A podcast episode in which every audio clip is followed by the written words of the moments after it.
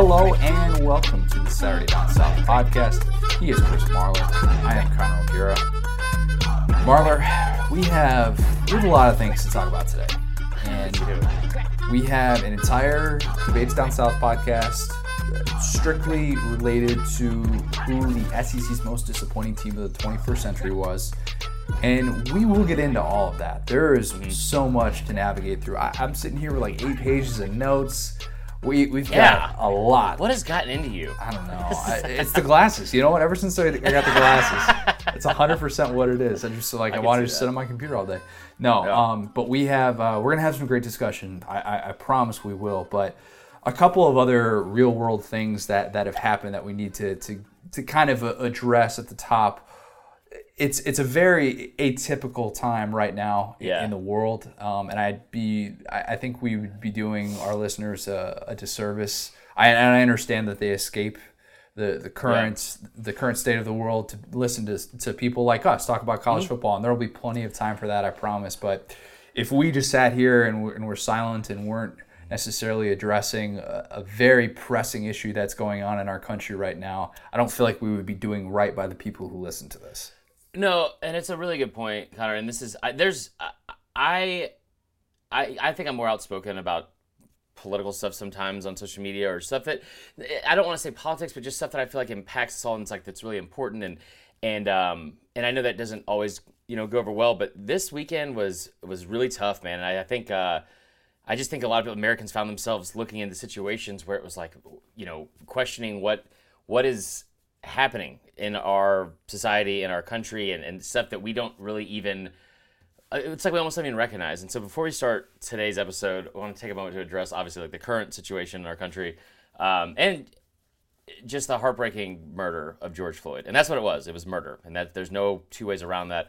Um, we we both understand. I don't want to speak for you, but I'll say you know from like the pod standpoint, and uh, these are horribly troubling times for everyone. Um, in the past seven days, they spark like a lot of emotions. I think out of out of all of us, uh, anger, sadness, frustration, um, more anger, just to name a few, and and and it's understandable.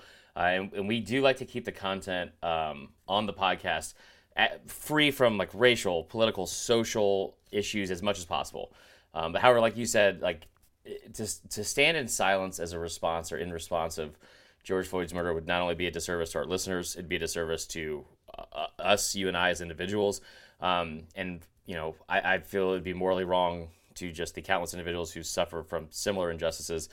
Um, again, don't want to speak for you, but I, I will say No, 100%. Yeah. from yeah, we, we are shocked, angered, uh, deeply saddened by by the death of George Floyd, and uh, excuse me, and uh, understand this is not an isolated incident, and the, rather an example of absolute systemic racism, injustice, and, and things that, that that continue to plague our our great nation.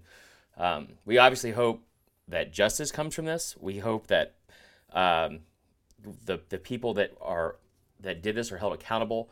Uh, but we also hope that peace, understanding, and, and some sort of unity arise from this as well, um, despite our different races or backgrounds, uh, religions, or even sports teams.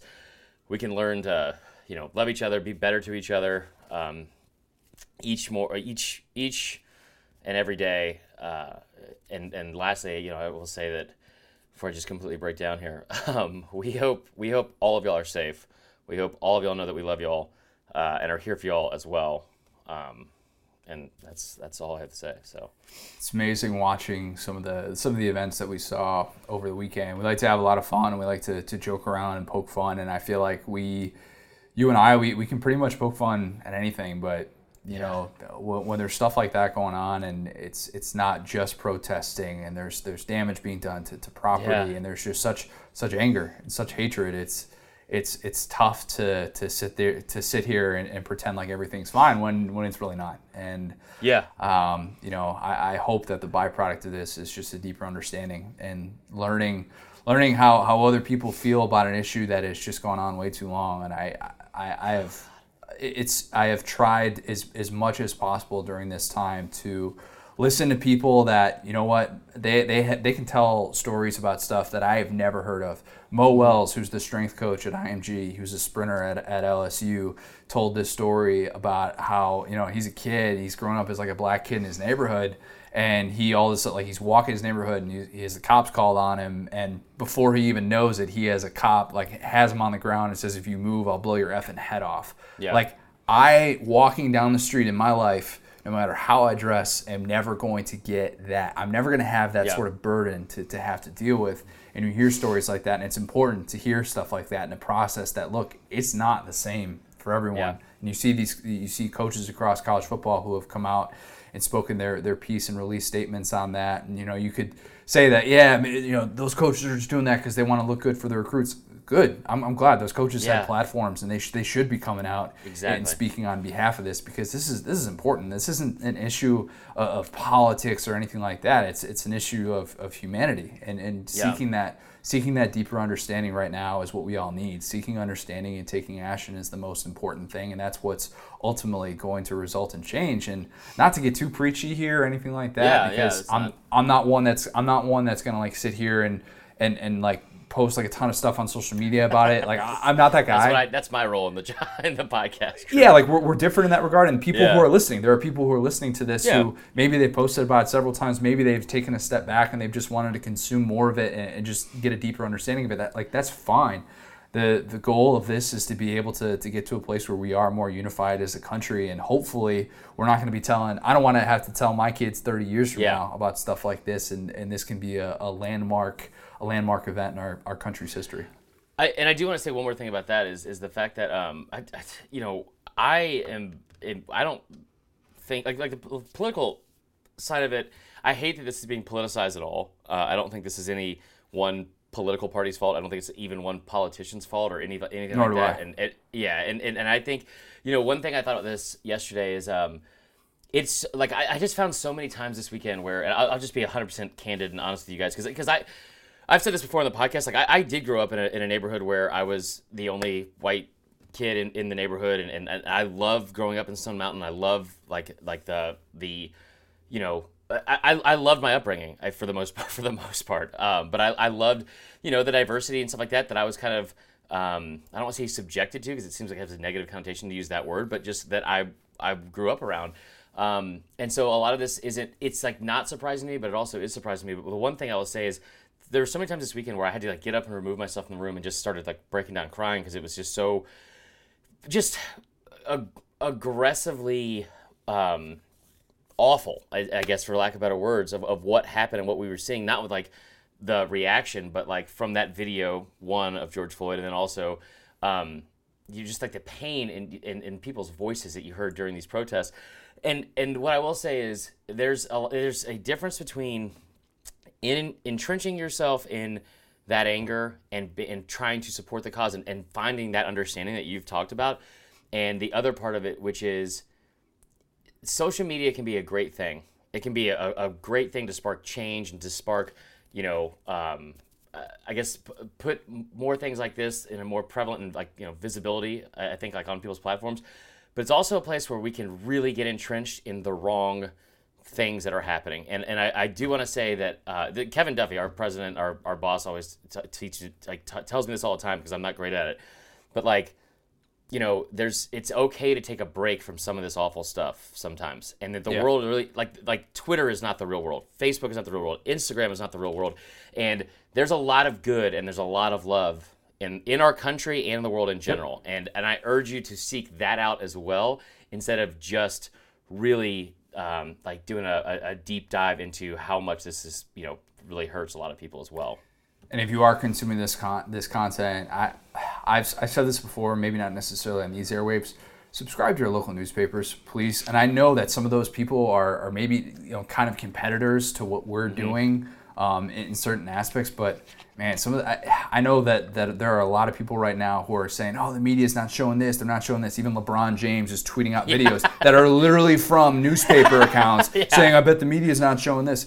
Look, these people are doing great boots on the ground reporting, Yep. and this is a difficult, difficult time right now to be in that position. And whether you, you know, you support CNN or you don't, I, I don't care. Just Yeah. support the people who are doing what they can to be on those front lines to, to provide you with this information. Because yes, there are going to be times when you don't want to consume this and you don't want to necessarily just engulf yourself in it. Because yes, it, it- is depressing to think about some of these Yeah. realities. But there are going to be other times when you're like hey, I, I want to know what's going on in my community. I want to know who's protesting here. Are they doing it peacefully? Are there, you know, are, are there, there rioters, looters, whatever's going on?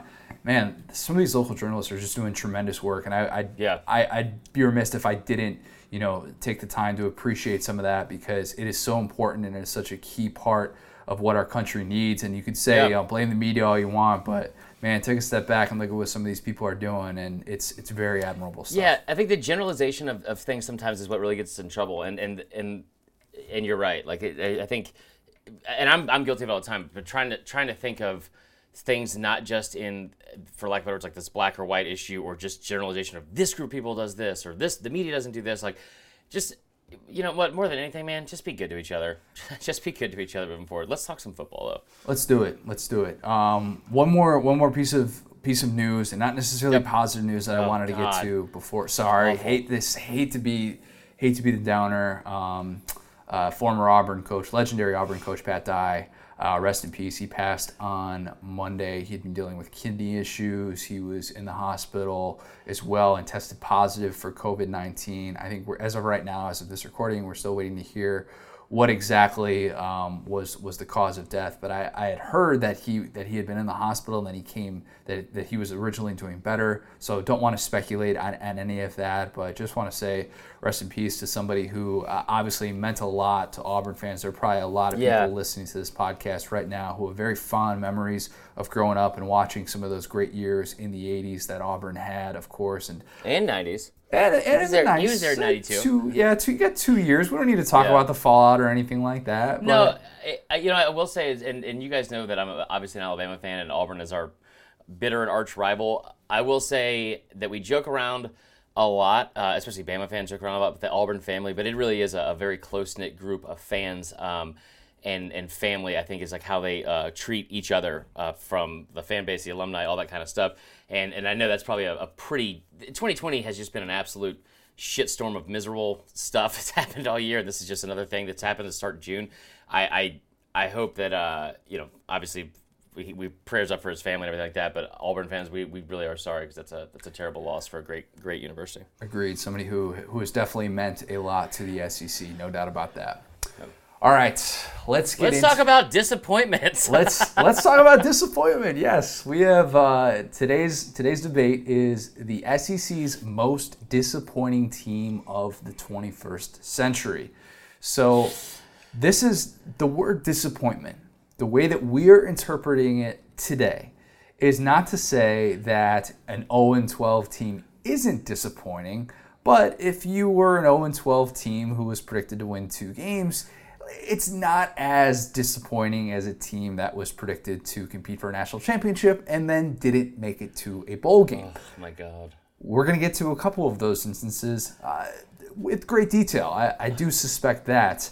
But when you first heard this and when I first threw out this idea, who was the first team that you had texted me, me about? Do you remember that? 2000, 2010 Bama was that I think the first Okay. one, and and so I think it was right. I don't know. I think it was. You ask me questions about stuff that I've said out of my own mouth, and I'm like, nah, I don't remember that. um, I so I think I think that's what it was. But this is this is also a open and sh- or what is it? Open and shut. Is that how, is that the saying? Yeah. Um, case for me because this is this is couldn't be more simple um, in my mind.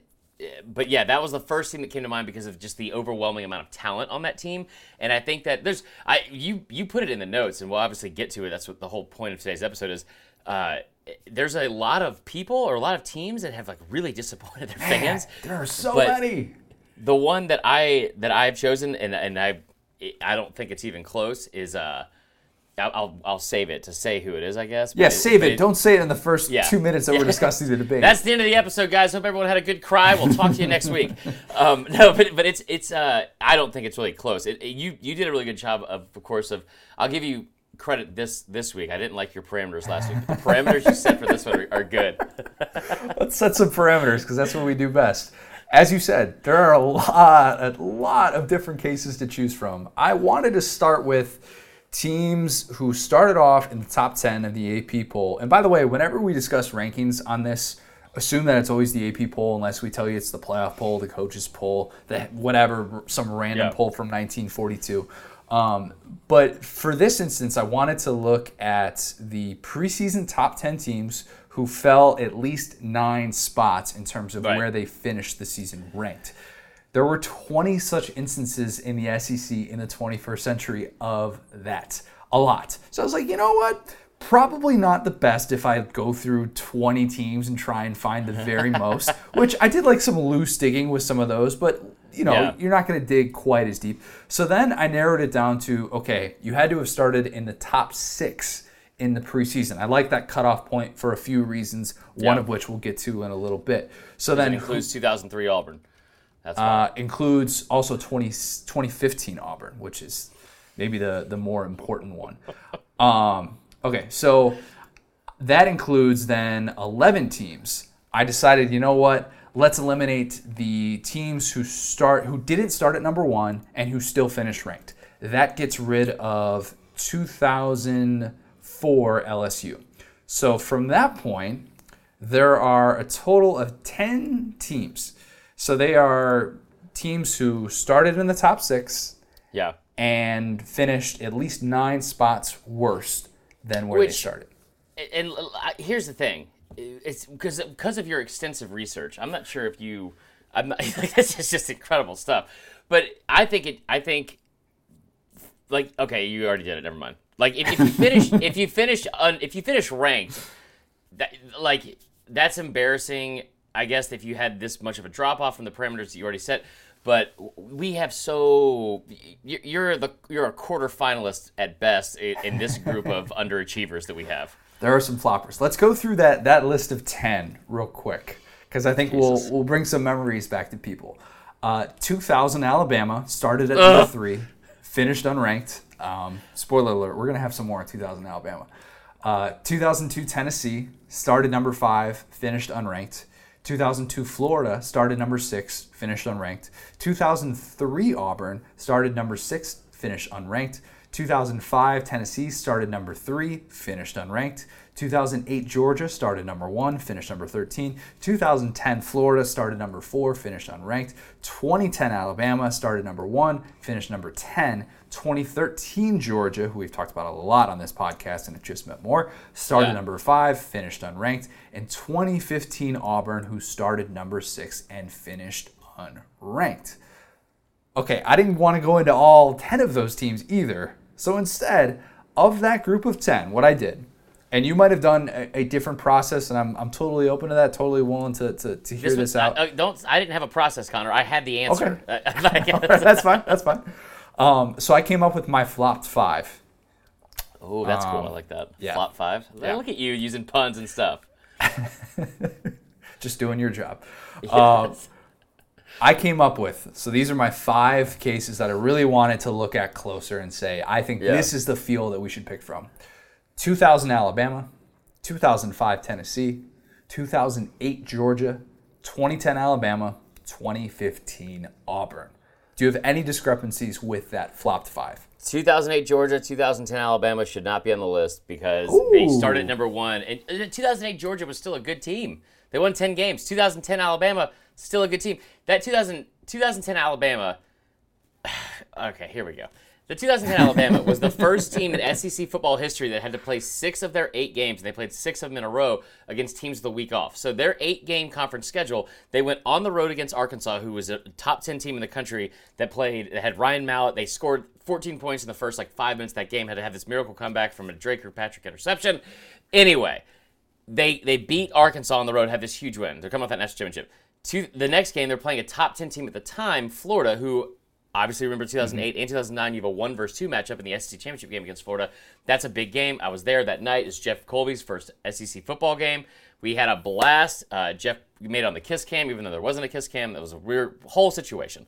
Um, they won like they won that game like 31 to 7 and then got into the meat of the schedule of six straight games against opponents that had a week off before them which included the first up south carolina that was a ridiculous team that had to go through a ridiculous schedule 2008 georgia had to go on the road against arizona state they started at number one in the country i, I, I don't it was almost unfair that they did I'll get into that. I'll get into that. Don't Okay, worry. okay, you you handled that one. But it was it was they have this they run to a buzzsaw against Alabama at home. Um, I don't even remember the other losses. I'm assuming probably one of them was the Florida. I don't know. Um, but but they, those two teams, those were still good football teams.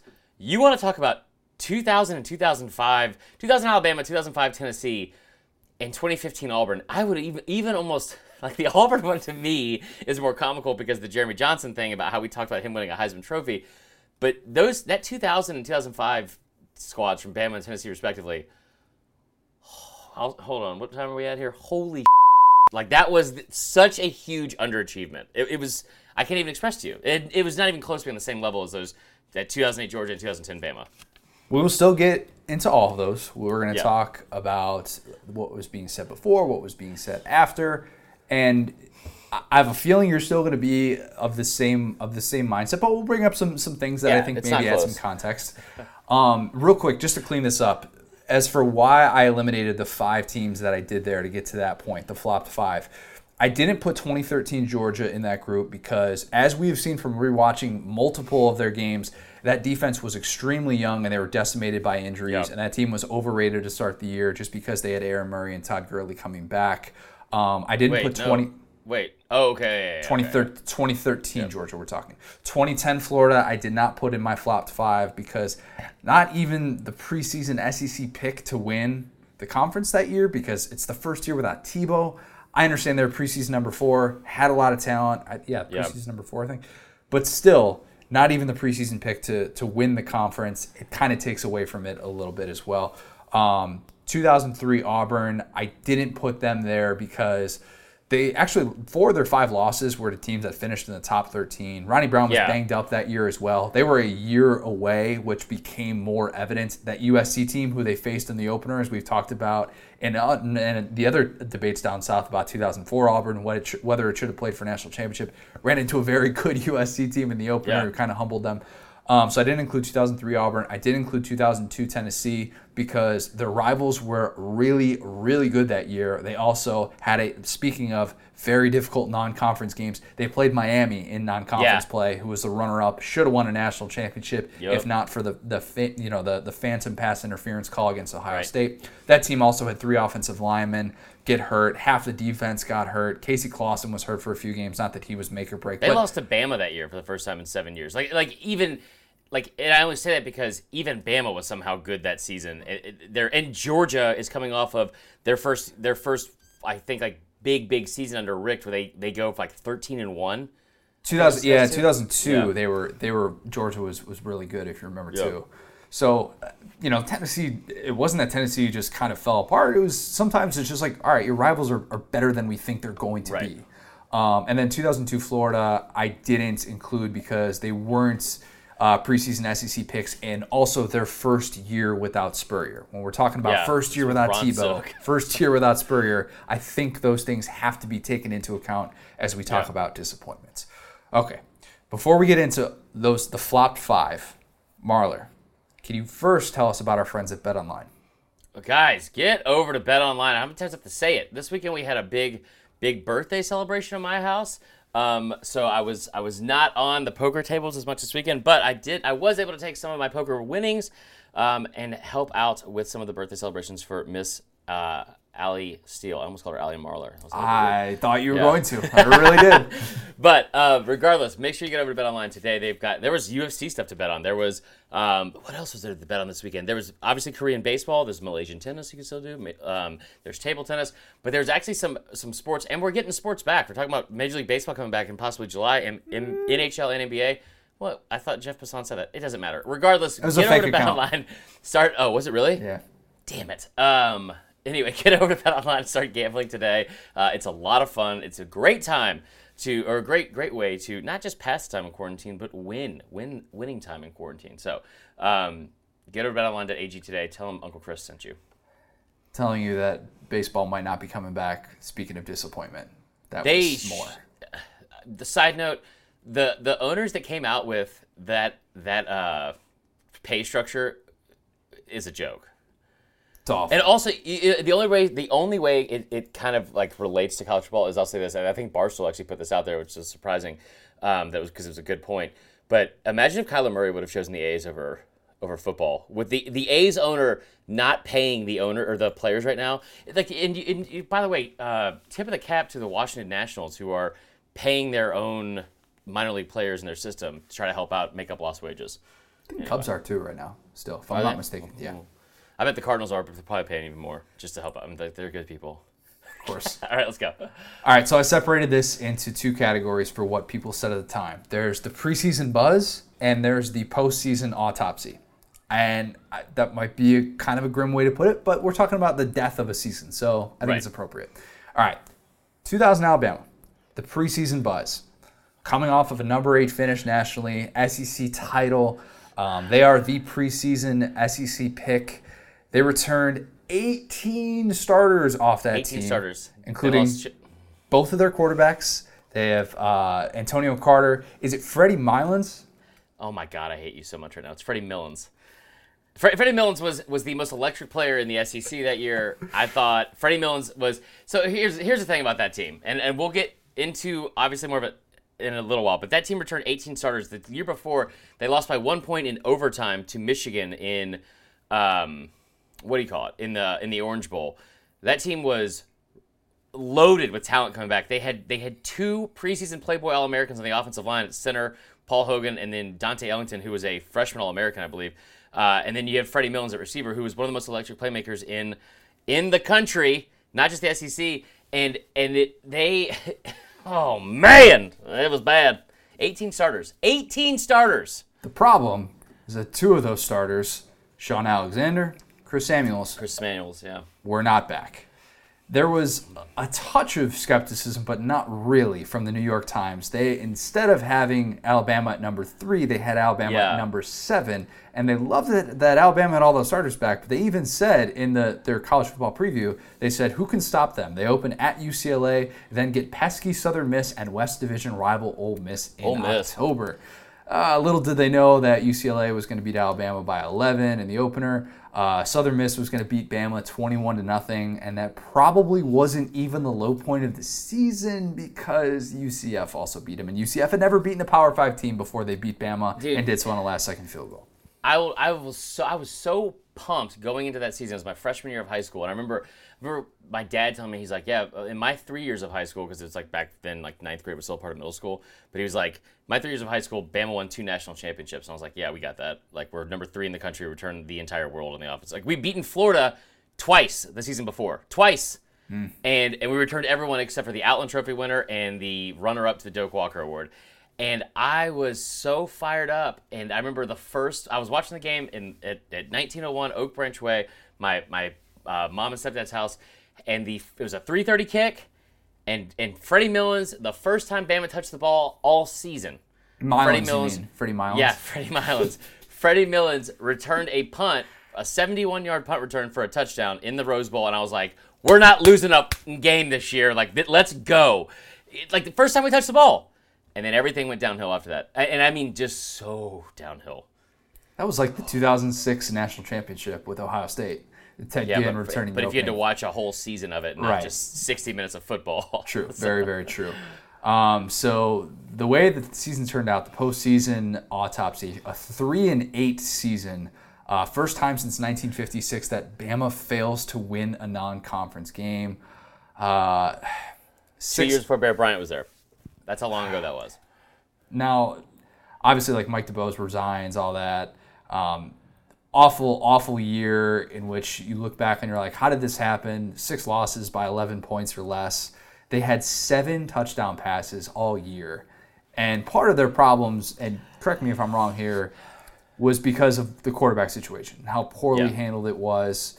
Um, the, the battle, it was, it was Andrew Zow and Tyler Watts. Andrew Watts. Sal and Tyler Watts, and they and they. So Tyler Watts was. I've said this before on this podcast. Tyler Watts came out. I think he was from Pelham, Alabama. Um, and Forrest Davis and his recruiting editor, he was the number one player in the country, or the number one player in the Southeast, and he said he was NFL ready right then for like like throwing this deep ball. Like he threw the best fade pass he's ever seen. Tyler Watts had one of the weakest arms. Like by, by the time Franchione got there after DuBose, we were running the triple option with him.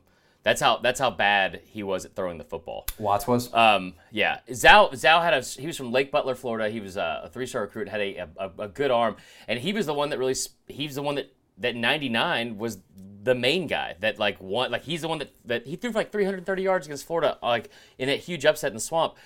But the, the biggest thing that people don't forget is you bring up the out of conference losses. They didn't have a single win in out of conference schedule that year. And there was this weird time, like for Bama football, where it was like it was so. I was just I had grown accustomed to losing to these crappy schools because they lost to Louisiana Tech in '97. Yep. In '99, what sparked the entire year was they. I mean, they, they beat again. They beat Florida twice. They they lost to Tennessee, but they they were finishing the top ten, had this incredible season. But they had lost to Louisiana Tech in the third week of the season at a game I was at in Legion Field so you lose to them. You've now lost to Tim Retain, Louisiana Tech twice in the span of three years. You lose to UCF and, and Southern Miss this year. And it was like they're just not very good. They're not well coached at all. And the thing about DuBose, DuBose resigned in oh, like November, and then was like, "Well, I'm gonna I'm gonna ride it out though." We're like, "Can you not? Can you please stop?" Yikes! What a what a bad turn of events. You think Bama Yeah. is, is getting back to the national spotlight, and you're like, all right, Bama's gonna be good for for a while, and then all it takes few months to for it to all fall apart. And a theme that, that you'll kind of see, at least with a couple teams on this list, is the quarterback situations and not being able to figure out the quarterback situation is obviously important. That's why we spend so much talking about it. But going into the season, and you know, somebody like Andrew Zow didn't really like the fact that he had Tyler Watts just like right there, and he was going to play Right. no matter what. He admitted later on that kind of made him nervous, and he's he's always kind of tensed up about it. And if you look at reasons why a team like 2015 Ohio State torpedoed. That's Yeah. a big part of it. When you can't settle on a quarterback and you're insistent that you're going to maybe play both guys, want to keep both guys happy, it is not often a very favorable situation that ends up happening. The same was true of 2005 Tennessee. The preseason buzz for the Vols, number three in the AP poll with 13 first place votes. Texas with Vince Young Yeah. only had four first place votes in the AP poll. The only team who had more first place votes in the AP poll was USC, who was in the midst of a dynasty. So that kind of lets you know what, like, where exactly expectations were coming off of a 10 win season in which they were really, really young, like one of the youngest Yeah. teams in the country. Their only two losses the previous year were to the Auburn team, who won undefeated in 2004, of course, and then to Notre Dame. So you come off this Cotton Bowl win where you destroy A&M, destroy them, and you're the preseason pick to win the SEC, number three in the country. Even FootballNews.com had the Vols at number two, and you're like, all right, we're we're in good shape. We've got ten starters back on defense, and we've got both of our quarters back, quarterbacks back. We've got Gerald Riggs. We've got four of our top five receivers. We feel like this is we're, we're going to be in good shape. We're, we should Yeah. be in good shape. And Fulmer had this now infamous quote where he's deciding who's going to start at quarterback, and he decides to go with the younger Eric Ainge before the start of the season. It's like right, it's like the, the week leading up to, to week one.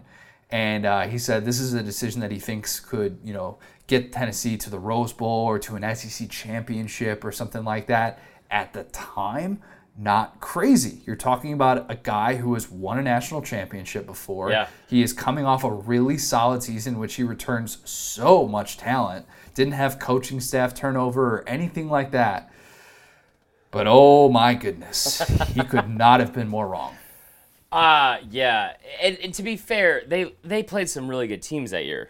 Like they that schedule, Tennessee Tennessee did a good. I mean, like they played Notre Dame this year, which was good. Got Right. waxed by them, but yeah, they Got played waxed by them, but but they also had so like their conference schedule. This is just the beginning of the season. Is they had at Florida at number six Florida, followed by at LSU, and that was the that was the Monday night game Monday after night Katrina. game after Katrina. Yeah. Um, and then you had Ole Miss, but then after Ole Miss, it was Georgia, who was ranked number five in the country, and then at Alabama, uh, who was number number five in the country. It- it- they had a tough schedule, but I, you know, and I say this all the time. I never understood why why Fulmer, uh, why Fulmer had so, like why he was asked to leave so quickly. But when you do talk about the 2002 team and the 2005 team and how they didn't meet expectations, I kind of get it a little bit more, I guess. Um, I They only won five games in 2008 too, which was that, Yeah. was that was the last year. But Yeah. gosh, you look at a season like this, and obviously the quarterback situation turned out to be an absolute disaster. It's not a good sign when Eric Ainge, the guy you name your starter, has a five for 14 dud in the opener, and he's held to 57 yards against UAB. That's not a good sign when he can't finish the game against UAB. Your team Yeah. that's supposed to win a national championship is probably not in the best shape. Yeah, you win that game 17, 17 to 10, but ugh, not good. Um, Joe Briggs got hurt in the middle of the season, but Tennessee was bad before that. Bad. Um, just just bad. First losing season of Fulmer's tenure goes five and seven against rivals Florida, Georgia, and Bama. They averaged eight points.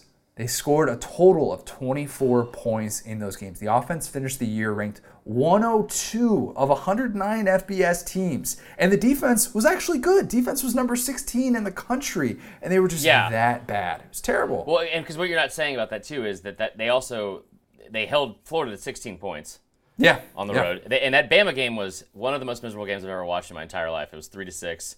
I like I I I never had heartburn before, but I did that day. um, it was it was 2005. I remember I was like I, like I, that was one like where I had to sprint home from baseball practice to our apartment because the apartment I was living at in college was attached to like the athletic facilities.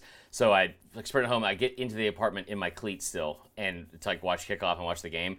But that was, I, I think, that kind of like broke their backs. Like it was the fourth, it was the third loss of the season, and I know they ended up losing three more, and and and again played some tough teams. But the way they lost that game to Bama, I think, was kind of like what undid everything because it was such a heartbreaking loss that uh, they should have won. Like just flat out should have won. And Alabama won by making a field goal. Think about that. Go figure. And if you were Tennessee, you were probably feeling good about the, the aforementioned win at Death Valley at night. An LSU team that Yeah. that win actually held up really, really well, and they won. And they win that game in overtime. But man, uh, downhill. LSU, yeah, Downhill LSU finished fifth in the country that year. Yeah, goodness gracious.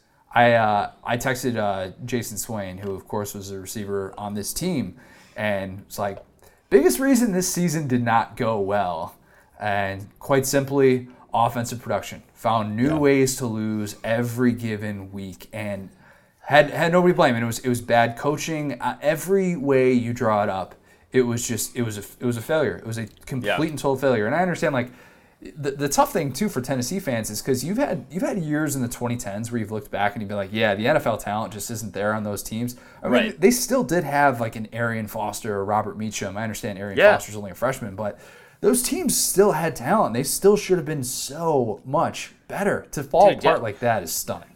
Jesse Mahelona was on the team, and RIP to him, obviously, but uh, he was an incredible story that year. Parys Haralson, like that defensive line was really good. The, de- they, the defense alone had all, all five players they had drafted came off the defense. But like you talk about the offensive production and finding new ways to lose. Uh, have you seen that game from Alabama, the Alabama Tennessee 2005? Do you know what happened in it? So basically, Tennessee has the ball driving, and I remember I'll never forget this. My, my one of my best friends, Jason King, came in. I'm I'm s- like just slumped in the couch. At the time, I was in good shape. If I was sitting like it now, it would be a, just a gross, gross representation of my body. But, uh, but like basically, he's like, "What's wrong with you?" I'm like, "We're about to f and lose to Tennessee again. Like it just happens every single year. I'm so tired of it. It's like three to three, and Tennessee's driving." And he's like, "Oh, come on, man, we got this!" Like he's like trying to pump me up, and and I forgot the name of the back who caught the, the caught the pass, but it's a screen pass, and he's going in to score. Like he's going in to score. There's one person between him and and the goal line. It's Roman Harper, and Roman Harper puts his helmet right on that football, and somehow the ball comes loose as he's going in to score, goes out the back of the end zone. I don't, I still don't even know how just the physics of it happened. And Simeon Castille's like like tr- sprinting, sliding to the back of the end zone, trying to get it.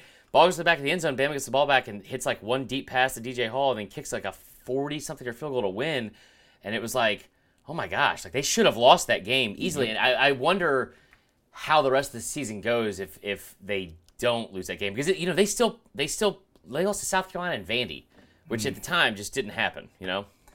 just an ugly year all around on the field and off the field. And as many Tennessee fans remember all too well, that team just could not get out of its own way, couldn't stay Yeah. out of trouble. From January to July, through July, they had eight different players arrested or cited.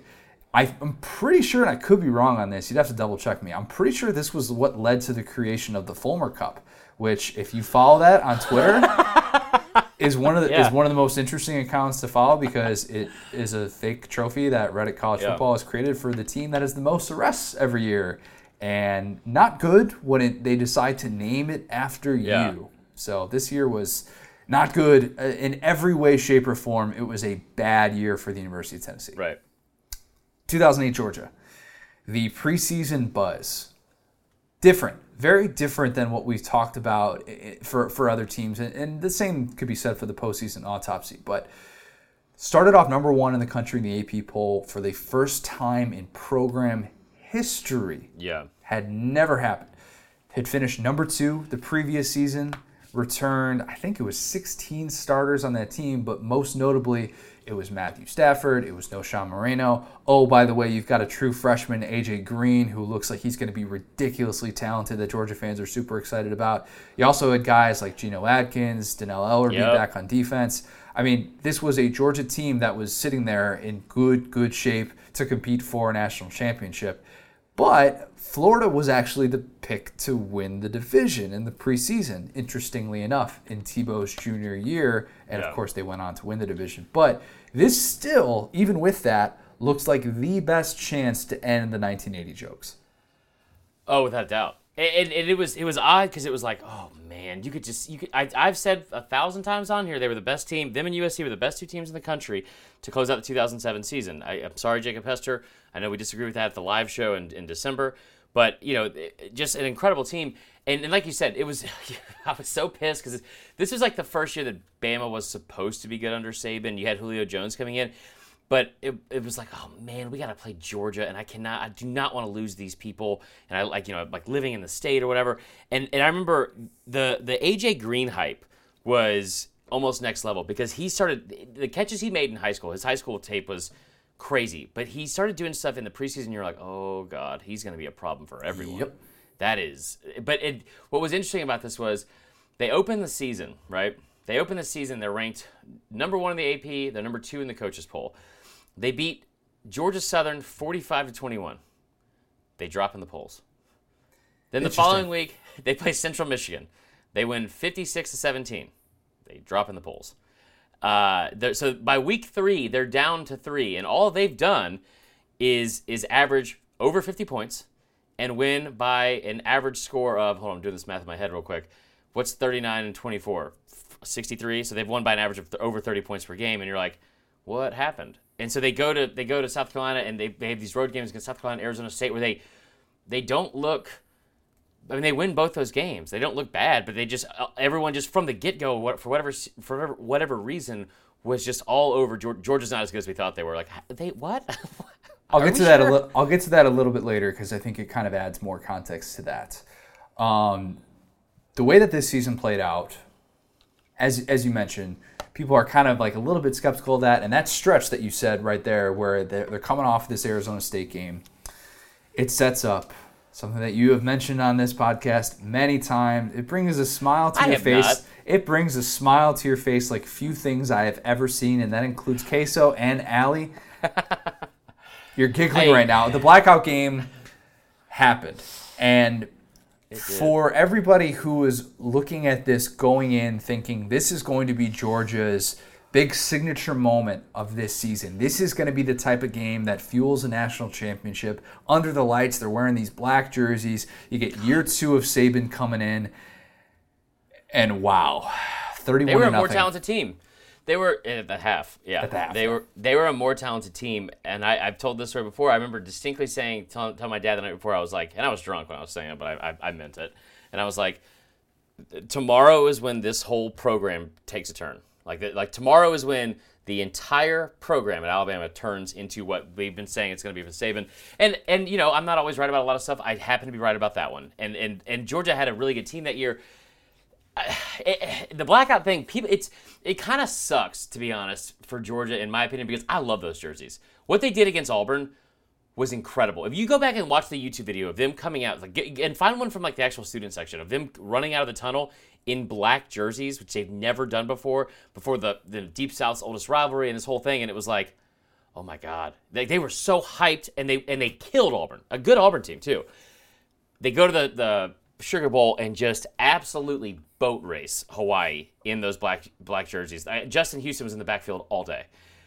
This I hate the fact that they don't really do the black jerseys anymore because of this game, and I mean that. I'm not trying to make a joke. I know Bama fans are, you know, pretty big jerks about that constantly about like, oh yeah, we'll do the black jerseys again. Had to a funeral. I wish that they would bring him back because it was Shout out Scott thing. Cochran, by the way. Yeah, it was- Irony. I'm saying it to Andre Smith, yeah, for real. But it was it was a very um, it, just from the get go they were kind of out uh, physical, I guess is the best way to put it. It was it was interesting. It was an interesting. When Saban shows up to the presser wearing the black polo, Oh, I didn't remember that. oh yeah, he rocked the black polo midweek. Let me tell you, that sounds like a perfectly normal thing to happen, but when you see it and you're like, wait a minute, that's not right. Uh, that's not right. just- I just He's doing that for a reason. There's a I made the paper that game because of like my over the top cheering, and I just remember I, I bought this ticket for hundred bucks, and I was like five rows up in the in the Bama section, and I remember getting on the fence, screaming 31-0 at halftime, I'm like finish, finish that, like just I, I was so fired up, and it's you know, it's a great rivalry. How about that? I'll just say that it's it's uh, great games. The issue with that, Georgia almost came back, by the way. We'll say I'll, they they scored 30 points, and uh, listen, I will say that they fought. that game was over at the halftime. At halftime, but but Knowshon when Knowshon scored and then got into the left corner of that end zone, the far end of the end zone, away from me, away from the student section, and sprinted back directly across the field to the the the home sideline. I was like, oh boy, here we go. It was it was a fun game. It was a fun game. That Georgia team lost three games that year, that being the most notable one, the first one. Um, and that's the moment that you realize, oh, this national championship is not going to happen this year. Um, some, if you're if you're a Georgia defender, you might say, okay, they had injuries in the trenches. Jeff Owens, Vince Vance, Trenton Sturdivant. Those injuries Trenton Sturdivant, man. yeah, I mean, you lose your left tackle like that early on. I mean, before the season even starts. Yeah, that's a bummer. That sucks. Is it the reason that Georgia didn't win a national championship that year? I don't think so. That's Yeah, I, and I didn't see fair- people. I didn't see people saying that necessarily. No. But And, here, and here's why this this team, in my opinion, shouldn't be on this list. Like, I- like, and I know uh, I, I love them to death, but our producer Will was like 2008 Georgia. They might want to be on it, and I'm like, like you look at it, they, they got they got housed by Bama. I get it. Like for the first half at least, 31-0. Florida game had to have been tough to endure uh, with the Urban Meyer. they lost forty nine to ten. They lost forty nine to ten. Hey, Connor, I get it. You're right. However, here's the deal. You lost to the two two of the best teams in the conference, and you lost to teams that were ranked number one and the two by season's end at going into the postseason. And so it wasn't like you lost these crappy teams. No. Like like 2005 Tennessee, like 2002 ba- or 2000 Bama. So that's why I don't think they should be on the list. But um, I- you know, I Disappointment get is relative. It's yeah. very relative. And I'm not saying that it was a bad year. Not saying that. But if you're talking about a program that hasn't won a national championship since 1980, it just changes things. For example, when I look back on my fandom as a Cubs fan, you're darn right I'm going to say 2008 is the most dis- one of the most disappointing years as a sports fan I've ever experienced when you've never seen a World Series in your entire life. You go into the playoffs as the number one seed, and it sets the bar so high, and you're thinking, this is it. And the Cubs didn't even win a game in the playoffs, and they got swept in the first round by the steroid Manny Ramirez Dodgers. Yeah, it's upsetting. It's upsetting when he's sitting there on one foot, Yeah. hitting ball 420 yards out of Wrigley. Very upset about that still. But that's the thing that that for Georgia fans, you're like, when August hits, and yeah, you've heard the buzz all all off season. You've heard it. You finish number two, and then when the AP poll AP poll drops, and you're number one, yeah, you better believe it. You know what? That changes things. And to have to experience moments like that in the middle of the year and have that realization, that is that is a different kind of disappointing because you realize that it's it's not happening and we're not even like just one play away from making it from making it happen. Yeah, it's not like 2012. But but also here's the thing. You know that. I'm sorry. So that, that 2000, so like I said, the, the buzz saw about Bama. Georgia was a more talented team than Bama, and that 2007 Georgia team was really really good. 2008 was different. Like like Bama opened up the season against Clemson, who was also ranked in the top 10, and beat them 34 to 10. Uh, like a CJ Spiller team, or uh, you know, led by led by CJ Spiller. Like th- this this Georgia team and these and the fans, I- they there was a lot of hype going into it, and what makes me sad for him on this one, and I, I genuinely mean that is like Knowshon had like two moments where you're like, oh god, this guy's going to win the Heisman because he hurdled somebody in the Central Michigan game at home, and he does this like like almost like the Reggie Bush thing against UCLA where he goes down the sideline and just flies against Arizona State and scores his touchdown. And he's an incredible play. And and I get there is a certain level at this point when you have arguably the best receiver eh, like in college football in AJ Green and you have the number one overall pick at quarterback. However, if there's any advice I can give the Georgia fans, it's like just do what I do. Like you set the bar low, okay? Like it, I find though, when you're preseason I find if you one, don't do have do that? expectations, I find if you don't have expectations of yourself, then you're less likely to be disappointed. And that's something I think Georgia fans could definitely learn from. the Stafford Moreno thing hurt because I mean, you know they're going to the NFL. They're going to be first round picks, and pretty soon it's like, yeah, you got AJ Green, and that's all well and good, but everything changes. So that that I I, think just- has to be taken into account. Just remember, you know, I'm not going to say her name, but my high school girlfriend who cheated on me with Knowshon Moreno, just, well, I guess we all know who won that one. That's like one of your sickest brags It's the worst. that you can ever make on this podcast, and you've made it many a time. so, so many times. Ugh. 2010 Alabama. Similar in terms of the discussion about yes, it was a team that didn't have a bad season by any stretch of the imagination. There are a lot of fans who would be very happy with finishing number 10 in the country or like Georgia, but like with Georgia, you know, Georgia had finished in the top 15 five of the six five of the previous six seasons. So finishing in the top 15 wasn't going to do anything for them. Bama, obviously, we're talking about a team that started number one in the country with so much hype coming off of the 2009 national championship in year three with Saban, and going into this 2010 season where you're looking at the roster and you're like, oh my God, we're going to repeat. And that was the discussion from this from the moment they won that game against Texas was this team is going to repeat because you return the Heisman Trophy winner Mark Ingram. You got his backup, if you even want Wasn't even the best running back on the team. Yeah, Trent Richardson, who, oh, by the way, was pretty good. Julio Jones is a junior, and you've got senior Greg McElroy. And it wasn't just that, because I think the defense, despite the fact that it lost, it lost six guys to the NFL draft, but still, I mean, Marcell Dareus, Courtney Upshaw, Dont'a Hightower. I mean, Mark Barron was on that team too. I mean, they, they had guys on Dude. guys on guys. He- And here's the thing. Here's the thing. When you go through this team, Ingram was the Heisman. I, he's not the best running back on his team. Julio Jones, former five star that comes in. You have James Carpenter, who was a first round pick by the Seahawks at, at left tackle. Chance Warmack, who somebody once said, I forgot who exactly what it was, said he's the best guard that he's he's scouted in college football since like in the last 30 years. Okay. Um, you had all that. You have then Barrett Jones, who was like, you know, goes on to win every award imaginable. Uh, and DJ Fluker, who's also former five star. That's just on offense. On defense, you have Marcell Dareus, who ended up becoming a first round pick, Dont'a Hightower, first round pick, uh, Courtney Upshaw, who played in the league forever, Nico Johnson, five star, Dre Kirkpatrick, five star, Mark Barron, five star. Like all these players, it, you just kind of thought that that was going to be. And because you, it, the the question with repeating always seems like it, it's all about focus, right? Yeah. And if you're gonna pick any coach to have his team focused, and especially at this time, and I'd still say even now, it's Saban. And you Yeah. trust that no matter what, no matter how much the grind of winning that national championship, getting getting over the hump is, you trust that they're going to be mentally ready to go for another run at this. And so you look at all those different things, and you're like, yeah, well, I mean, Alabama. Why wouldn't Alabama get 54 of the 61st place votes in the AP poll? Of course, they're going to be the obvious favorite to repeat. But as we learn, repeating is an awfully, awfully difficult thing to do in this sport. Yeah, they it just it seemed like that was really going to be that's year that's the third straight year they had the number one recruiting class in the country.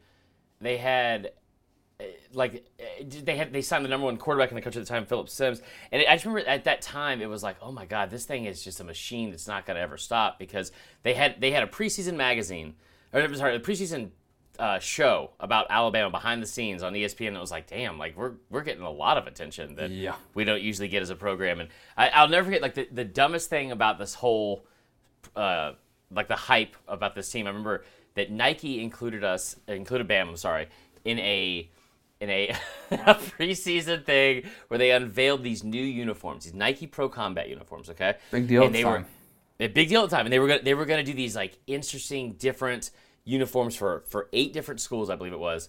Um, might have been double digits, but it was like it was like a select group of schools. It was like Miami, North Carolina, um, like these like schools that were were big for the Nike brand, but could also do some cool, unique things with the Ohio State, wasn't it? Ohio State was one of them. They had they had kind of more like the futuristic type of of uh, of uniform, and so it was like I think Miami might have rolled out like the all black maybe or something like that. It was just it was these different, very unique.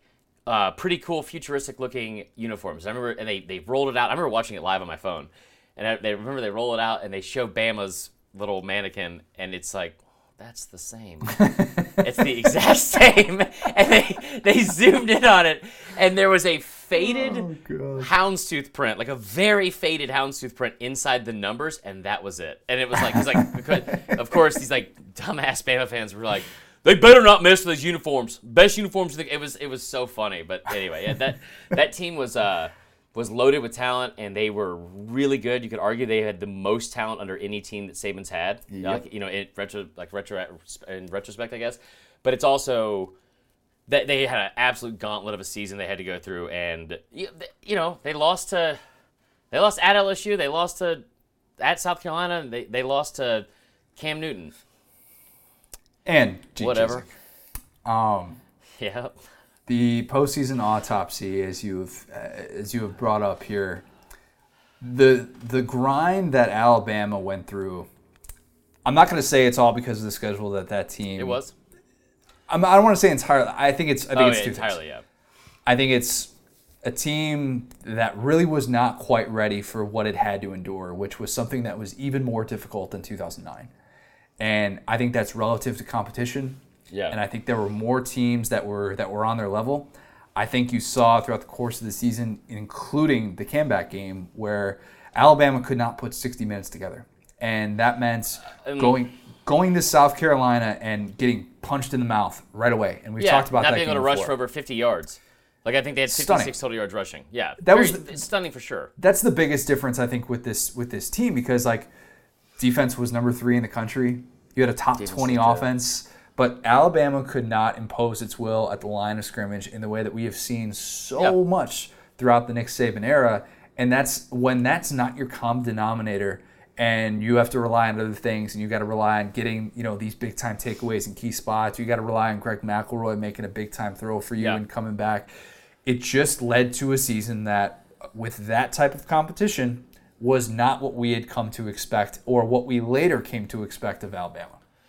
And and let's also, I'll I'll take the Homer route here for a second, and also say that it it it also came in things of or it, they lost these games. I, I don't remember the LSU game that much. I remember being in Columbia, South Carolina for that game, and I was watching with my grandma for some reason, and I was pissed because she was like, "They're gonna lose," and I was like, "Get out of my face, Mima. I don't want to talk to you right now." um, so, but I, I just remember, like you talk about the South Carolina game. Stephen Garcia has to go 18 of 20 Eh, 17 of 20, that's okay. 17 of 20 in that game. Okay. Uh, you talk about the, um, I think the LSU game. Did they have like a, a, a trick play to win at the very end? Yeah, they lost what, 24 21? Uh, Yeah, here, I got it in front of me. Hold on. They lost, yeah, 24 21. That, that comeback game is one of the most incredible comebacks in the history of college football. But what it took for that to happen with like the Ingram fumble down the sideline, um, like the Trent drop. I mean, Trent drops a, a, a walk-in touchdown, just a flat-out walk-in touchdown, and that, they put that game away uh, when it was I think twenty-one nothing. And then the next play is when McElroy fumbled, and the and the game kind of you know Because God's an. Auburn fan. That's I completely agree. But the other thing is this: uh, you have that into that game. Like I've said this several times. Mark Barron tears his his his pectoral muscle off of his chest plate. Okay, like he he can't physically even get up to to try to knock down the pass, that deep touchdown pass, at the start of the second half. By the end of that game, McElroy was out. Julio Jones was out. I believe Barrett Jones was out. They, they were missing four starters. I'm not trying to just be like, well, they don't talk about the injuries enough. But that game, Bama was physically beaten. It was the best game plan anyone's seen it for Auburn. But it took like, see, I love Stephen Garcia. We Going love 17 Steven of- Garcia. Yes, very good point. He liked one of my tweets the other day. I forgot he followed me. 17 of 20 is kind of a miracle. Okay? Um the the comeback thing, it's kind of a miracle. I'm not take I'm not trying to discredit either of those teams or those players. but it took a lot for that team. And I'm not trying to just just giving the example of the team we just talked about, not because it's Georgia, but just because we just talked about them. So go easy on me, Georgia fans. But it wasn't like they lost 49 to 10 to so and so, or they No. lost. Yeah. So you shut your mouth. I ever tell you uh, the 2010 Iron Bowl was the day that I vowed never to eat Taco Bell again? Connor, I ever you that? I bought I bought two bottles of moonshine from a stranger in a parking lot and drank them both, like not not by myself, but yeah. So it's same, dude, same. I threw up in a firehouse subs. That's, that's bold. I did not. I did not. Um, That's the day Firehouse Subs vowed to never let me eat there again. So it was like, yeah, it's like, I totally totally agree with it. 2010 though, in terms of looking back on it, it's still even now you're like, man, that collection of talent to not be able to win a national championship is a, is a frustrating, frustrating Yeah. thing to accept. All right, let's let's let's have a little bit more fun for Marler here, and this this was an interesting one to go back on. 2015 Auburn, the preseason buzz. Jeremy Johnson, Jeremy Johnson, Jeremy Johnson, Jeremy Johnson. Heisman. He's he's, he's got to win the Heisman. I mean, look at him. He's just like Cam Newton. He's built like him. He's going to be even better in this offense than Nick Marshall was. Oh, so here's here's what I had I had fun finding out, and I didn't quite realize this at the time. He had well, I knew the Heisman campaign, all those all those things. He had the third best Heisman odds, and he was tied with Braxton Miller and Nick Chubb. Yeah. Braxton Miller, who's a two-time Big Ten Player of the Offensive Year, Player of the Year, yeah. at that point. Yeah, like it was very, very good. Um, okay, he had better Heisman odds. Jeremy Johnson did than Dak. All right, whatever. Mississippi State, small school. Dak still really accomplished. Probably shouldn't happen. Leonard Fournette, Derrick Henry, and Deshaun Watson. Jeremy Johnson had better Heisman odds. Oh, and Christian McCaffrey, just in case that wasn't enough. Oh, well, and, and to be fair, we've talked about this before. That 2013 Auburn team was great. It's Malzahn's first year. The 2014 really kind of tapered off at the end of the season. You could kind of make some excuses as to why that may have happened. They lost their And- last four games against FBS competition, and they started off number six the following Yeah. year. say it like that, it makes it sound way worse. Um, I, I remember this this start of the season for a lot of reasons, and that was because I thought Bama was going to be good. I, I, th- I really thought Bama was going to be good coming in, but they it was interesting because they had Jacob Coker, and Jacob Coker was not a good quarterback, a great quarterback at least. But Brett McMurphy predicted him to win the Heisman the year before, and he And Blake Sims started, yeah. Right. And so, but this thing with, with Jeremy Johnson, I remember specifically the Thursday night before that opening game, because that opening game was in Atlanta.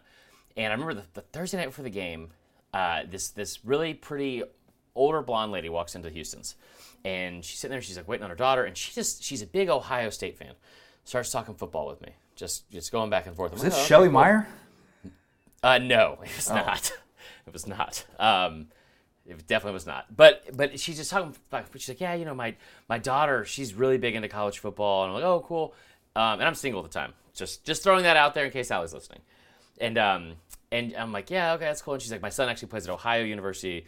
Uh, you know, I was like, oh yeah, go Bobcats, like cool, blah blah. blah. And she's just waiting on her daughter, and she's like, yeah, my daughter's in town for work this weekend. And her daughter walks in, and it's Allie LaForce from Oh, CBS. Yeah. Yeah, and I was like, oh my gosh. So I like take care of their meal, like which not out of pocket, obviously. Slick. Yeah, um, and and they were they were so nice and so you know appreciative and all this kind of stuff. Um, and she was in town to cover that game, and I just remember kind of cracking up about how the fact that I was like, I don't, I don't think Auburn's gonna be that good. I'll be honest. Uh, and and she was like, yeah, there's a lot of holes on that team, and I'm, I'm not sure how it's gonna go for them. Um, and then we found out how it was gonna go for them. the preseason hype was I, I don't want to say it was way overblown and we shouldn't have ever thought Auburn was going to be at this level because at the time, I mean, a team that wasn't that far removed from 2013, obviously, and mm-hmm. into November in 2014, as we talked about with the adjustment more with the Ole Miss game, was very much in the playoff hunt. Obviously, things fell apart down the stretch, but people were enamored with Jeremy Johnson, thinking he was going to be the next great quarterback because when you see somebody with that small sample size, sometimes you're just like, yeah, this is it. You saw him start against Arkansas when Nick Marshall was suspended for the first half in the 2014 opener, and you're like, this kid is it. And you read all the Yeah. things that are about him. Shout out Barrett Sallee, who was very much all aboard the Jeremy Johnson hype train. Many people were. That's okay. Many people were. Okay, so you you just made a face right now that's scaring the, the crap out of me. Justin Ross has just announced that he's out for the 2020 season for Clemson. Oh, that's Don't say it like that, you weirdo. Yeah. Goodness, that was a startling reaction. Breaking news to anybody who's listening to this go. is going to hear this like 24 hours later. Um, but but the Jeremy Johnson hype train was wild. If you consider that this is a guy who only had nine career touchdown passes, he only had 78 career pass attempts, wasn't proven at all as a runner. People just kind of assumed he would be really good in that role. Had by no means the running ability of a Nick Marshall and wasn't No. proven as a runner like a Cam or anything like that. But there are people who think that he's going to be the next Nick Marshall or maybe the next Cam. And Athlon, I remember they there was an article they were like he's the perfect fit, you know, more accurate than Cam but with a similar frame. And you're just like, oh my god, people Well, they- in they love with him. They had here's here's their returning starters. Wait, is this just returning starters? Hold on a second. They had uh, 12 returning starters on that team. They're they're. Oh, okay, okay, okay, okay. Um, they had 12 returning starters, but the, the, they were Duke Williams, who was incredible, Ricardo Louis, who we kind of thought was going to take the next step because of what he did against the the, uh, the Georgia game. Melvin Ray was a recruit from 2008 that was a four star that signed with Bama and then played minor league baseball and then ended up going there. But they had Sean Coleman, who was a former five star who obviously had some issues. Carl Lawson, this is his first year. He obviously gets hurt. They, they had a lot of talent on that team to kind of justify why they had that early ranking. But okay, but the problem is is that the ranking was based on two things. It was based on Jeremy Johnson, mm-hmm. and it was based on oh by the way, Will Muschamp is taking over the defense. So all of a sudden, Auburn's defense is now going to be really good because obviously he had just gotten fired at Florida. So a unit that returned 12 starters, which that's like I'd say that's pretty standard. That's nothing Yeah. nothing crazy either way, but the fact that they were picked to win the SEC and not Bama, in hindsight, is baffling. When you look at okay, this is a team that was coming off a four and four season in the SEC, and Yeah. they have a first time starting quarterback in so many unproven areas. Everybody was everybody was enamored with Gus and his quarterback at the time, and that's what fueled so much of this. Yeah, that's fair. The postseason autopsy is a very, very easy one to figure out.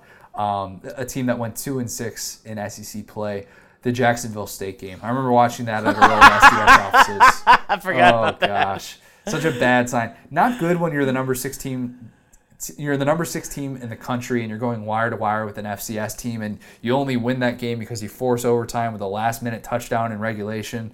I mean, Oh, brother, oh. let's not let's not forget about the fact in week one, Jeremy Johnson threw three interceptions against Louisville in the first half. and they should have lost that game, and their defense kept them in it. Yeah. It was bad. Uh, they they literally got trucked by Leonard Fournette the week after that. If you, Yo, if you God, that was fun. Yeah, really bad. There was there's a clip that if you if you guys follow me personally on my social media, there was a clip of of Will Muschamp trying to signal in something. And I'm not gonna just go go to my Facebook and go look at Will Muschamp. He's doing this repeatedly. I, Connor can see what I'm doing. I'm not. I don't know.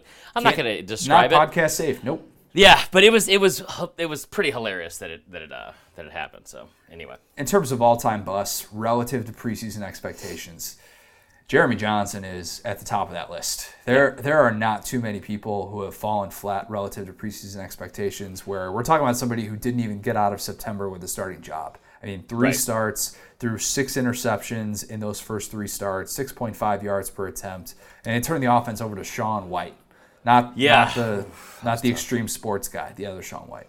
Yeah. Um, that team, I, I always kind of thought though desperately needed a Sammie Coates. Duke Williams was kicked off the team in the middle of the year, and Yeah. they just didn't. They didn't really have guys that could stretch the field. Now, obviously, Jeremy Johnson not being good, not being able to move the chains consistently as a runner hurt that team as well. But Yeah. on the, they they just didn't have the chops on the defensive side of the ball as well. Uh, Angelo Blackson, Gabe Wrights, uh, they missed those guys on the defensive line. Carl Lawson got injured in the middle of that year as well. Yeah. But it still comes back to the fact that they were vastly overrated because of Jeremy Johnson. I, yeah, I, I agreed, and it's weird that we. That's just that.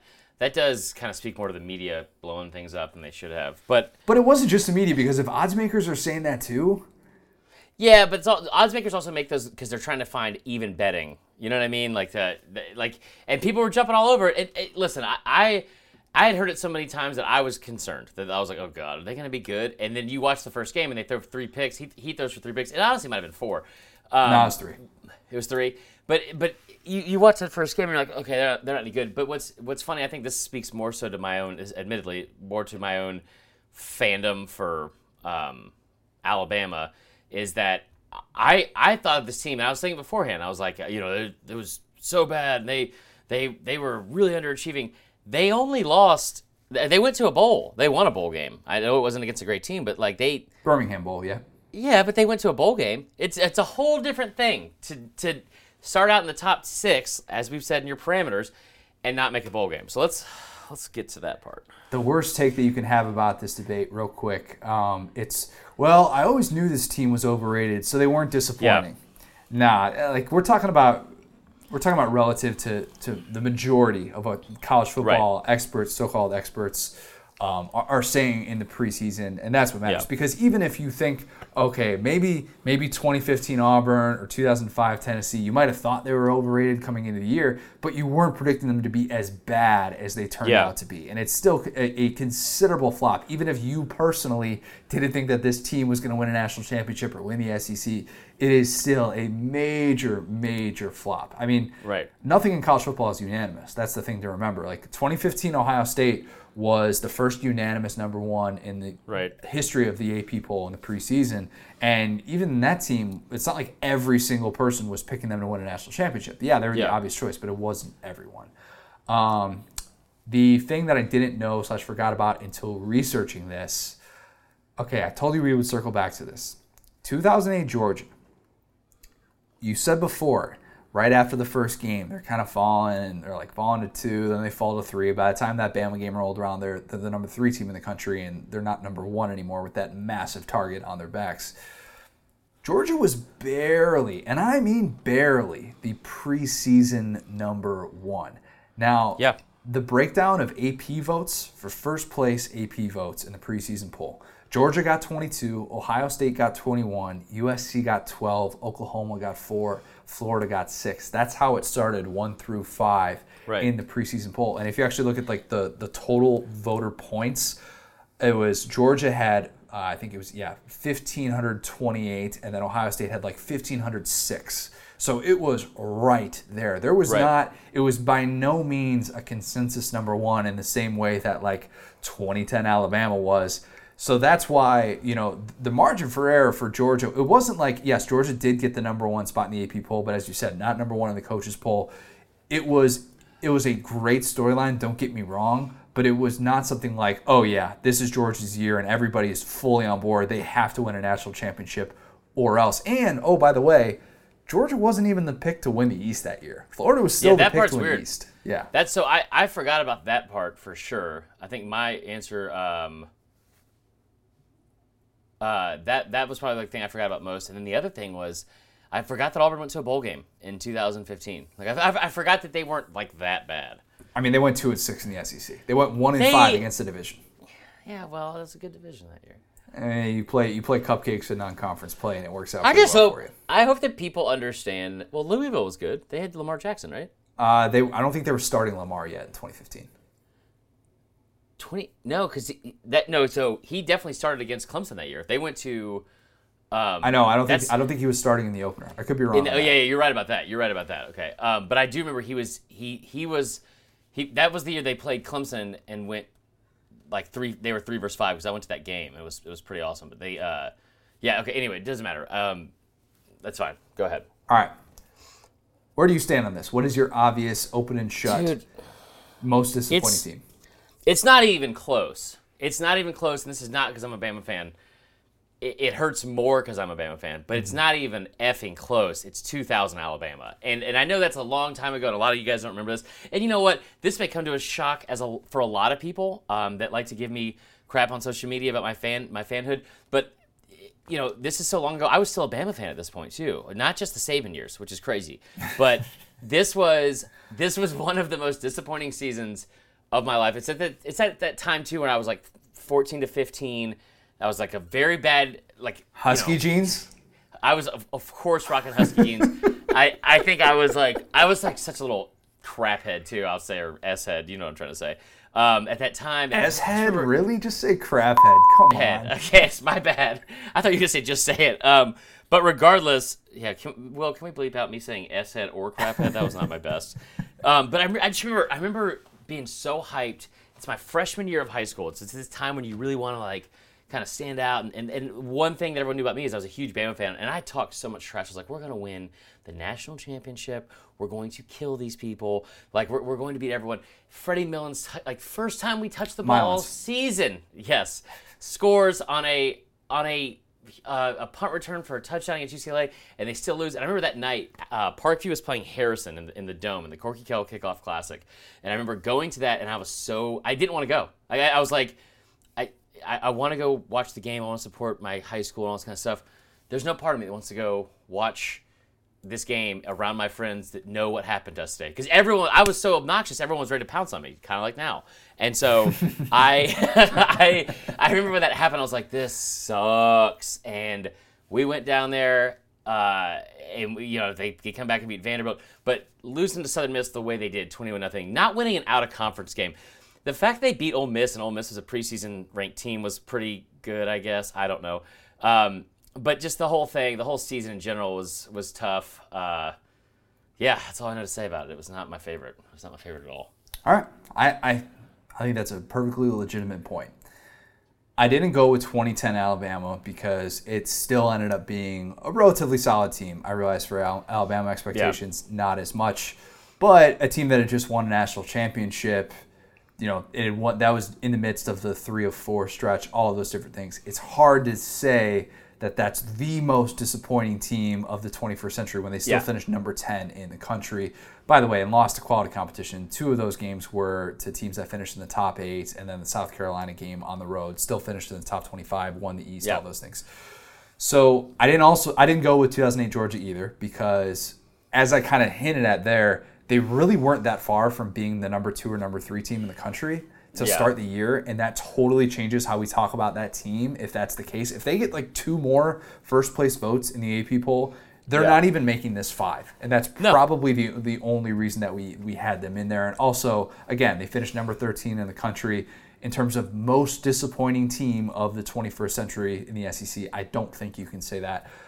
And I didn't go with 2015 Auburn because didn't start off in the top five. Not not the um, they weren't even the highest ranked SEC team. I realized that they were the preseason pick to win the SEC. Yeah. But Bama was still ranked higher than them. They were still going to have to go through Tuscaloosa, although that game, yeah, that game was at Auburn. At Auburn, year. yeah. But still, they were going to have to go through Alabama in order to uh, get to the SEC championship that year. Um, although Jeremy Johnson, you could definitely make the case most disappointing player of the 21st century from the SEC for sure. Um, Oh. here's the thing. I decided between 2000 Alabama and 2005 Tennessee. But I went with 2005 Tennessee for a couple reasons. And it's close. I think it's really, really close. And I have no problem with you going with 2000 Alabama. Yeah. But the reason that I went with 2005 Tennessee was because you had expectations at Tennessee of what a floor looked like under Philip Fulmer. We're talking Yeah. about somebody who, since he took over in 1992, had never missed a bowl game, had been sitting there with you know a, a guy who had won a national championship. Whereas when we talk about Mike DuBose, we're talking about somebody who, in two of the pre three previous seasons, they actually didn't even have a winning record in the SEC. Yeah. So you, what you think a floor is supposed to be at a place like Tennessee is higher. Okay. And you're like, all right, you know what? This guy has won a national championship. When you hear, yes, you're the number three team in the country, and you have you have 13 first place votes in the AP compared to three for that 2000 Alabama team. You're like, yeah, there's nothing wrong with that. There's nothing Yeah. wrong with getting those expectations sky high. You've got 10 starters back on defense with John the Don Chavis. Of course, we've got to mention John him the Don took an Chavis. hour and 17 minutes or whatever to mention John the Don. Um, but you have that coming back on defense. You've got both your quarterbacks. You've got a stud thousand yard running back. You've got four of your top five receivers. You've got one of the best offensive minds in the sport in Philip Fulmer. And you go five and seven, five and seven with an average score, with, and you score eight. You score eight points a game against your rivals. There's no excuse to look back on for that team and say, yeah, you know what. It, you could point to like with with 2000 Alabama, you could say, well, you know what? Looking back, we should have accounted more for the loss of Shaun Alexander. Yeah. Or you know what? We should have been like, yeah, Mike DuBose, not really that good of a coach. We should have been able to look look beyond a couple of those things. Whereas with that Tennessee team, the talent's there. It's everything's right Yeah. there. And they have nobody to blame but themselves for all of those different things. For the off the field arrest, all the distractions that came with that. Some people look back on that that season with Philip Fulmer and say he was doing too much of the ESPN stuff and he was a little bit he was feeling himself a little bit too much going into that season. And that team just did not make any adjustments whatsoever. And in my opinion, is there much of a difference between three and eight and five and seven? Yes, there is, Connor. I don't know. Listen, here, here's the thing you don't get. Here's the thing you don't get. All right, brother. Here, let me tell you something. Let me, let me learn you something right now. Alabama team returns 18 starters and is preseason ranked number three in the country. This is gonna get weird, but I'll share I'll share an interesting tidbit with this. I remember the first time I was ever allowed to see a Playboy magazine was because the Alabama was ranked third in the country, and there were three preseason Playboy All Americans. And like I didn't get to look at the fun parts of the Playboy, I'll be honest. But I was like, oh, cool. The stories? We're on. yes, exactly. The stories. But I was like, you said that was so much like Ernst what's it? That's not the word. You know what I'm saying. But I was like, uh, but I remember looking at this and I was like, oh my God, Freddie Milons, Paul Hogan, Dante Ellington. We're not like they're not gonna lose a game. 18 returning starters off a team that won the SEC. They beat Florida twice. Like not only are they gonna finally beat Tennessee for the first time in, in six years now. Like it, it says it in the New York Times thing, the little the little uh, piece. It was like which which that really had. I wish we would have brought that up. It's funny that you saw that as well. Uh, I guess it's not because it's a simple Google search. Is probably Yeah, that's that's how I find just- a lot yeah. of these things. Yeah. But but like it's funny because reading through it and they were like, uh, Deuce McAllister may be one of the best running backs in the country at Ole Miss, but he might not even be good as backup. Ever heard of so and so? And you're like, no, I have not. Nope. And no, at all, and and still haven't. But um, but it was interesting because it was like they they return all this talent, and it was a season where we pretty much knew that. Eric Crouch and Nebraska were the clear-cut number one. Like Mm-hmm. there was there was no debate on that. Miami was probably or Florida State, I think maybe it was like the clear-cut number two. And there was there were some teams of talent, but it was like, oh my gosh, like Bama belongs in this conversation. Like I went back and looked at the ESPN stuff, and it was like every single person said Bama's going to win the SEC. And you think about that when you have those Tennessee teams, those Florida teams with Spurrier still and Grossman and all that kind of stuff, and you're like, Ba- Bama's Bama's the clear cut choice to win the SEC. I get that 2005 Tennessee is is disappointing, but to win, th- like just look, just looking at the the numbers, just the number itself, to start out number three, and to have that be the exact same number of wins you have at the end of the season is one of the most ridiculously horribly underachieving things I've ever seen in college football or sports in general. And the fact that it was it, like, and what you don't remember about this, especially because you were like four years old, is it was so when, when we went to Bama games, we would we would have we would drive home. And we would sit there. And you're in traffic, obviously, because you're around the stadium and you're you're listening to the, the, the games, whatever. And, and I just remember sitting there, and it- my dad was just get so pissed, and he was like, "I'm so tired of hearing Mike DuBose and this defeated mentality because because what what people forget is he tried to resign after they lost to Southern Miss in the third game of the season, and the athletic director said, "Nope, no, we're gonna ride with we we like Mike. We're gonna ride with Mike DuBose. You got us the SEC championship game. We're we're with you, brother." And he was terrible, and and it was he was this like just overweight buffoon of a person who somehow also was caught up in a scandal where he cheated on his wife with his secretary. The secretary told everyone. So we're now we're involved in this. Also, we're in the middle of a cheating scandal about getting Albert Means. So the entire entire part of the the program is falling apart and just crumbling in front of the nation. Okay, again, start number three, and by the season's end, your coach is divorced and fired because he was so bad, he, or he resigned, and they let him coach the last four games of the season, which we lost every single one of those games. Also, the program is under heavy, heavy investigation of the NCAA, which later uh, came out to find out that the NCAA said they were an eyelash, quote, an eyelash short of the death penalty. Okay, like that's how bad the cheating scandals were that Mike DuBose was involved in, and it, it all, it all ends with this nine to nothing loss, which I've told you about so many times to Auburn, when it was 33 degrees and raining, and you lost by three field goals to your arch rival, who was not that good that year. It was the worst season from any SEC team that was vaunted at all. It was it was by far it's it's it's hands down the winner of this category. It's fair. Uh, those are all. Those are all. It wasn't fair, Connor. It wasn't fair. I was only 15. I think either way, you, you can't go wrong with uh, with, with 2000, 2000 Bama, 2005 Tennessee. Those fans Remember that so so well, and I, I think for for Tennessee, this this being the, the beginning of the end of, of Philip Fulmer, where you're thinking this Yeah. is this is kind of where you're supposed to get into that next level category, where if you're going to become an all time great, now is the type of not this is the type of run that you have to go on, and the sustainability that Tennessee could have had. You know, they still had good seasons after that. Don't get me wrong; they still bounced back, but man, it, it, it's tough to look back on that and think you all of a sudden have this floor that's way lower than what you thought it could possibly be, and it's just because your coach is not that good at his job, and that's that's the tough thing. He did not have a, a hold on that team, and it's it's the worst coaching job that he's had. And he's had. Don't get me wrong; like we just talked about the great 1998 season, the first year without Peyton. What a great coaching job that was, and he deserved every National Coach of the Year award that he got. But man, you look at the way that things fell apart and how much he lost control of the program. Not great. So No. Tennessee fans, um, feel for you. Bama fans, I don't feel for you, not one bit. No, I'm kidding. Uh, just for just for the, the, the OG Bama fans who remember it back in 2000, like yourself, who had to deal with that. I'm sure that wasn't fun at all. All right, Number three. Number three in the country. three wins. Tennessee was number three too. Oh, by the way, here's a here's another thing too that I forgot about, just like all the different layers of it. That loss to to, to Auburn, like we weren't fair weather fans by any means. We watched every single game and it was it was awful.